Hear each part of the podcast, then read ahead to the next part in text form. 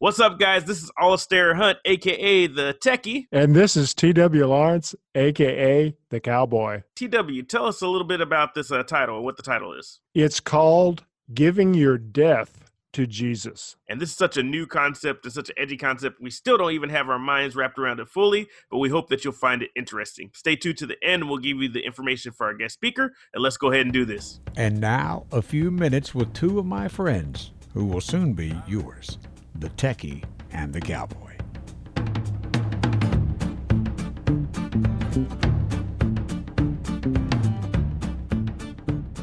All right, we got a special guest on for this episode. I'm really excited about it. So, TW, I'll let you do the honors and introduce who we got.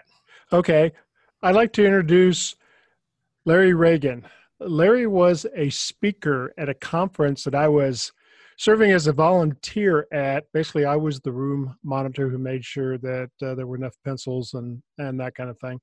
And so I served in this room twice, and Larry basically gave the same talk to two different sets of people and in that, he said something that intrigued me, captured my attention.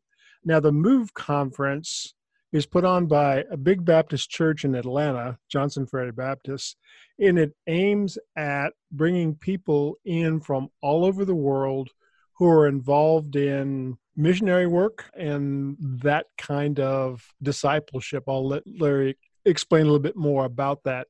You and I had been talking about the remarks that he made, and we felt that it would be a good idea to let Larry more fully explain what it was he said that attracted our attention. So, Larry? Thank you, both of you, uh, Techie and Cowboy, for I don't know if I have a, um, uh, a handle. Um, I don't know if I have one today, but we're going to have to find one for you before you get off. We'll think of we'll, one. we'll, work on it. Um, my, my wife would say sarcastic pastor might be uh, might be what she she would call me back to the move conference what's interesting is when when i got your first of all your email and then phone call you zeroed in on a couple of phrases out of a 90 minute uh, workshop on worldview and how we work worldview. And so i made the statement that you you locked onto and I, it really it really meant a lot because in that conference it was almost a throwaway statement. But in my life it's something that i've been developing and even working out my own understanding or as scripture says my own salvation towards this truth one of the reasons way. why i did lock on to that is that and the remark that you made seemed to be you know at least one standard deviation different than I had heard the entire time. And so I perked up and went, Really? Yeah. And then the next day, when you said it again, I thought, Wow, he really means this. That wasn't just him ad libbing. His this is something he has given some thought. Hence, you know, me latching onto it. Well, we got the, we gave him the cliffhanger. Y'all got to tell him what the statement is because I don't think we've actually yeah. told him. we, have kind of held him in suspense this far. So, so, ah. so tell us what tell him what it is that you said that that got him. What is the statement? And then let me if you allow me, let me work backwards a little bit. Okay. The, the statement, which would have had a lot of background before I made the statement, is a statement that is one step removed from a normal conversion statement or one step removed from what we would ask people to consider when they realize that they're lost and realize that God is pursuing them and realize that there's a salvation there for them. And so the, the statement I made, how many of you have ever said this phrase, I gave my life to Christ? And of course, everybody in both of these sessions raised their hand. I mean, they're believers, they're solid as and for the most part really mature, I believe, believers from a number of different denominations at this conference. It's not a locked in one denomination conference. So everybody raises their hands. And I said, listen, I, I don't really believe this is the accurate thing. The real question for Christianity is not when did you give your life to Christ? The real question of Christianity is when did you give your death to Christ? And he gave you his life. And then there was this, and I get this when I teach it because are you, do you want to give your life to Christ or when did you give your life to Christ? And so I have to just back up to what I always say a while back, um, and I do a lot of cross cultural work, and, and I work in a, a numerous countries around the world with the, the ministry that I'm in. I, I do with cross cultural worldview, cultural preparation, Christian culture versus American Christian culture versus Eastern Christian culture. I mean, I do a lot of this study. If it matters, I have a, a background in Christian ed, engineering, and cross cultural anthropology missiology. So I have this real mix of engineering that pulls together. So I'm always looking at systems with scripture and systems with God. And so one day I'm just reading a, normal verse that we've, we've all said many times we're dead in our trespasses and sins. Heard it before? Yes. Yeah. We're always talking about the cross and Jesus died for you and this and this and this. And I really started looking at that and I go, well, do you know, the cross only takes care of one of the needs that that verse lays out for us. We always hear, for all have sinned and fall short of the glory of God. Again, the cross takes care of that sin issue. But we have two needs for our salvation. Need number one, which is listed first, is we are dead. Go all the way back to the garden. There's two trees the tree of the knowledge of good and evil. Good, good, good, good, good. Nicodemus, good, good, good, good, good. Dying inside, dead. Evil, Samaritan woman, bad, bad, bad, bad, bad, dying inside. The same tree, the tree of the knowledge of good and evil, and the fruit of that was death. So, in those, both of those people are interacting with Christ, and Christ offers them both life. He offers the Samaritan woman living water. He offers Nicodemus born again, life. So eh, those th- those concepts really started to to come forward toward me. So the cross, it, we're dead. Take that as one need. In our trespasses and sins, take that as another need. What's a sin? Sin is walking across ground we're never supposed to walk across. What's a trespasser do? A trespasser walks across land that he wasn't supposed to walk across. So, you know, what is sin? Since when we walk across things with our eyes, we should never walk across. Sin when we walk across things with our bodies, we should never walk across. With our attitudes, with our words, with our judgments, even with our what seemingly seems as incredibly good things, with our self serving, self focused, egotistical motivations that are behind it. It says we're, we're going across ground for our own glory. Jesus died on the cross. We all agree about that. And when he died on the cross for us, it paid the penalty of our sins. We all know this in scripture that our death had to be paid for. Somebody else had to die for us. And Jesus did that. So I sat there and I kept thinking that the cross really didn't solve our death issue. It really didn't. It solved our sin and our forgiveness issue. Now, you need to understand this is 10, 15 years of percolating inside of me.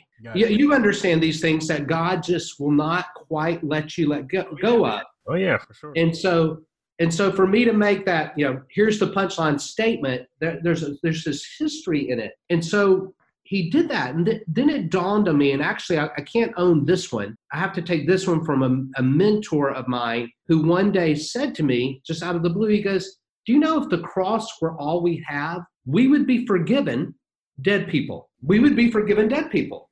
If the cross is all we had of Easter weekend, we would all be forgiven dead people. But we have more than that.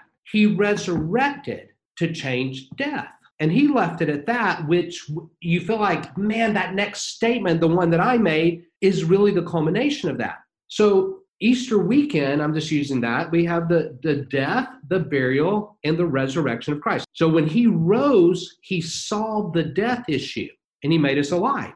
And now we're alive in Christ. We're not simply forgiven in Christ. We are forgiven in Christ, but we're alive in Christ to simply be forgiven in Christ, we wouldn't have the power to walk victoriously. We wouldn't have the fellowship to fight temptation. We wouldn't have the strength to endure the various trials. It takes the Christ that is alive in us, which is what? The hope of glory.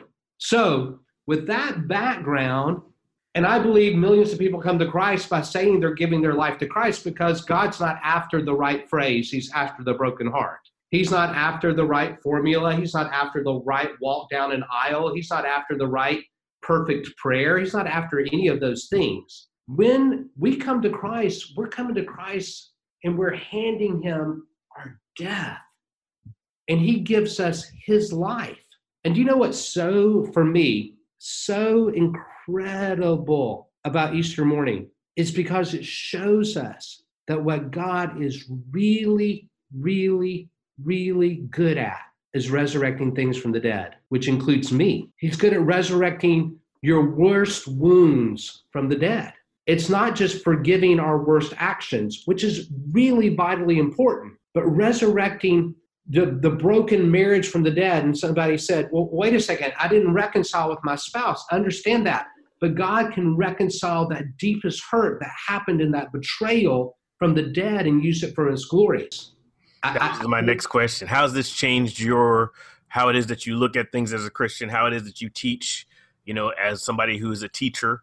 Um, how do you think that that's that's completely changing? Because you said this has been a while. You said ten years that you've been kind of pondering this, give or take. Perhaps, perhaps. Yeah. So how yeah. has this completely changed your angle of doing? I know there's been things at different points in my career, if you want to call it that, as a speaker, that's completely changed how it is that I present and how it is I think about things. So how has this changed you? I think it's made me more hopeful in any dead situation I find myself in, or I find people that I mentor or counsel with, or my kids, or we need hope that in the midst of intense suffering, God can resurrect things from the dead. Absolutely. That, that doesn't mean he'll change the circumstance, but the perspective of no matter what I'm facing, I can bring my death, my dead situation. It gives me hope. If I believe there is a God of the universe that cares about us in this universe, so to say, enough to intervene this universe and become a human and live and die and resurrect and and do that in order to forgive us and resurrect us and make us alive in order for us to leave this universe and spend eternity with him in that universe. If i believe that which we do don't you believe that? Yes. Absolutely. Okay then this gives me hope to trust him in this temporary pain in this life that he can resurrect he can bring glory he can bring life he's a life giver in these things i'm again i am grateful i'm forgiven i am so grateful i'm forgiven we do know that we want to know Christ and we want the power of his resurrection, that resurrected life, but we got to enter it to through the fellowship of the suffering. And one of the phrases I realize is there has never been a resurrection without a crucifixion. Absolutely. There's never been a resurrection without a crucifixion. Uh, there's the first time somebody has put those two notions linked together, which makes perfect sense, but it's kind of like, aha, of course. Well, if you look in history of everybody who's been successful, they've all gone through something before they get successful. This is one of my passions. I love studying success stories because attached to that success story, there's always something that they had to go through in order to be able to get to that success. So one of my famous things I love to say is you want what they have, but you're not willing to do what they went through to get what they have, right?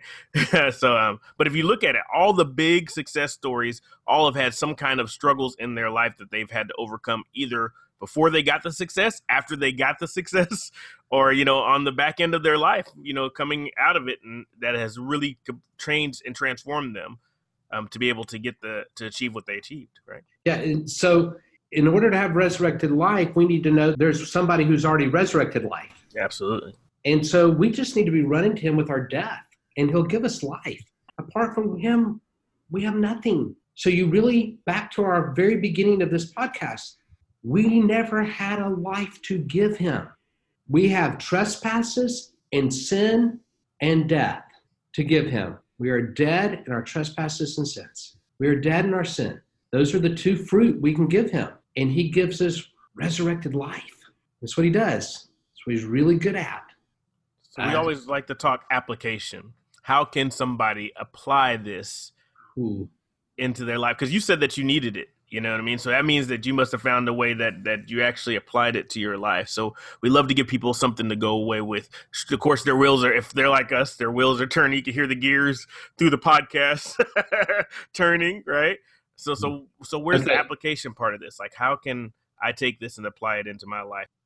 Wow, I wish I could give you a formula. Let me the first thing is to just make this one of your dwelling points in front of God and as you as it becomes one of your dwelling points i'm going to tell you it's also going to become one of your worship points. Hmm. it's also going to become i can worship the god of the universe that resurrects things from the dead. That's what he does. And that brings more faith. That brings more hope back to the hope term. And get in relationship with him with these things this concept. Dare to wrestle with god. He'll win but dare to get into the the wrestling match on these things. Dare to say to him i'm in the middle of a situation and in earthly terms it looks really really bad but i'm going to dig into this and even believe if my circumstances do not change that you can resurrect something out of this because that's who you are. And so how do i how do i how does this apply to me as I begin to dare to wrestle with God, as I begin to dig in, as I begin to realize that I only have death to give Him, which becomes a position of humility that's not real popular. And another phrase he whispered to me one time when I was wrestling with him and arguing with him on something. And I promise you, as clearly as I'm speaking to you, this phrase came into my mind. God said, He called me by my whole name, Ben Lawrence Reagan you know, you're in trouble when that happens. Ben Lawrence Reagan, do you know why I am the I am? So no, sir. He said to remind you that you're the are not. wow. and of course, that's so logical. When you when you dig into this concept of your death to him, what you're saying is I'm the am not and you're the I am. And I need the I am, the resurrection and the life to take care of my death. I need the I am the Lamb of God who takes the sins away from the world, takes them. I, I need that I am. And so back to practical application is wrestle, dig, contemplate, well, you've already given me a little bit because you know at uh, we're Stephen Ministers, as I'm sure TW mentioned to you as well. So we deal with a lot of people that are going through the thick of things, whatever it is. Absolutely, and grief is all forms. It doesn't have to be something you know like a death. It could be something just as a life change or a job, but they're in it. They're in what we call the crucible, and so they're they're going through it. And it, the biggest thing that we find is that a people are scared of being mad at God, and one of the things that we do is tell them it's okay to, like you said, wrestle with God and to, to let Him know.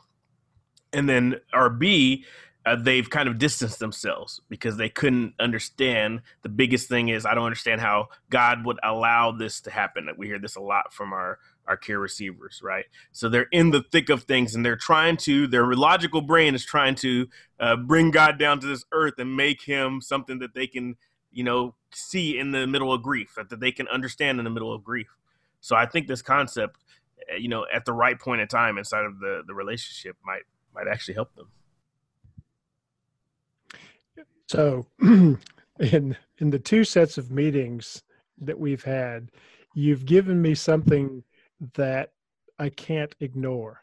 And the thing that you said today that I'm now going to focus on, in addition to the first notion about giving my death, is that he is the I am, and you are the are not, which is, as I said, was very logical. But that really is powerful when you recognize that. You can you can kind of give lip service to, oh yeah, I knew that, but when you actually say it, it it just kind of puts the two into a relationship, but ultimately you can see where you are and he is and how he is able to resurrect you as well. It also takes you out of thinking of God as one of us. You know, Jesus came down, he was one of us for a little bit, but a lot of times we don't think of God being at all places at all time and him and his and the glory of his majesty, right? We try and bring him back to the average everyday person because it's easier for our brain to process. It's not as hard for our brain to process that he's with you and with me, dealing with your stuff and dealing with my stuff and the problems of the world all at the same time, right? Uh, so it, so we try and bring it to something that we can better understand. But when you you take that phrase, it reminds you of who God is, the great I am.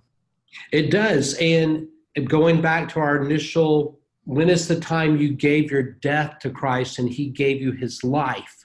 I mean, at salvation, that's what happened, but it's also what happens every day. I think we've given the, the, listeners a lot to think about and a lot to ponder and to twirl around in their head, which is kind of the whole point of this mm. having these conversations. Because I mean, it's it's just talking to different people who have gone through different things, and I think God gives you different things to be able to be the light, to be able to get other people to consider. TW always talks and teases me about, you know, balance of life is, is my big thing, because it is it's, it's, something that I always am working on, right? Uh, but teaching men about the balance of life and finding their purpose uh, within God, not in golf or your job or your vehicles or your house or what you've accumulated or your status or so many things that us as guys have been trained like from birth to be able to take so much pride and status in. Uh, and then when we lose that purpose, we do stuff way outside of our character, right? That's that's where it is that we because we're looking for that purpose, and that's been kind of my mission and my passion, and what it is that I'm speaking on, and TW's helping me write a book on, and and, and all of this different stuff because he's the writer of the two, and so uh, it's just amazing how God gives you different things to be able to speak on. So this is definitely your your uh, wheelbarrow to be able to to push here. That's a great place to end, I think. All right, so okay. So once again, we thank you for coming on so much. I mean, yeah, wow, like you said, TW, brain numb at this point. Uh, you know, this is a very a deep episode, which I love because it just gives a, a different layer of of the discussions that we can have. You know, when we sit down and just talk about our experiences, our faith, our belief, and how it is that we view God. Exactly. All right, so again, we're, we're signing off one more time. My name is Alistair Hunt, aka the Techie. And this is T.W. Lawrence, aka the Cowboy. With our special guest, Larry Reagan, and apparently, aka the sarcastic pastor. I told you we were going to get you one before you got out of here. and so let's end it with our, our amazing country outro, and let's drop that. That's it for this episode. Join us again next time for the Techie and the Cowboy. Hit us up on our website, thetechieandthecowboy.com. Let us know what y'all think.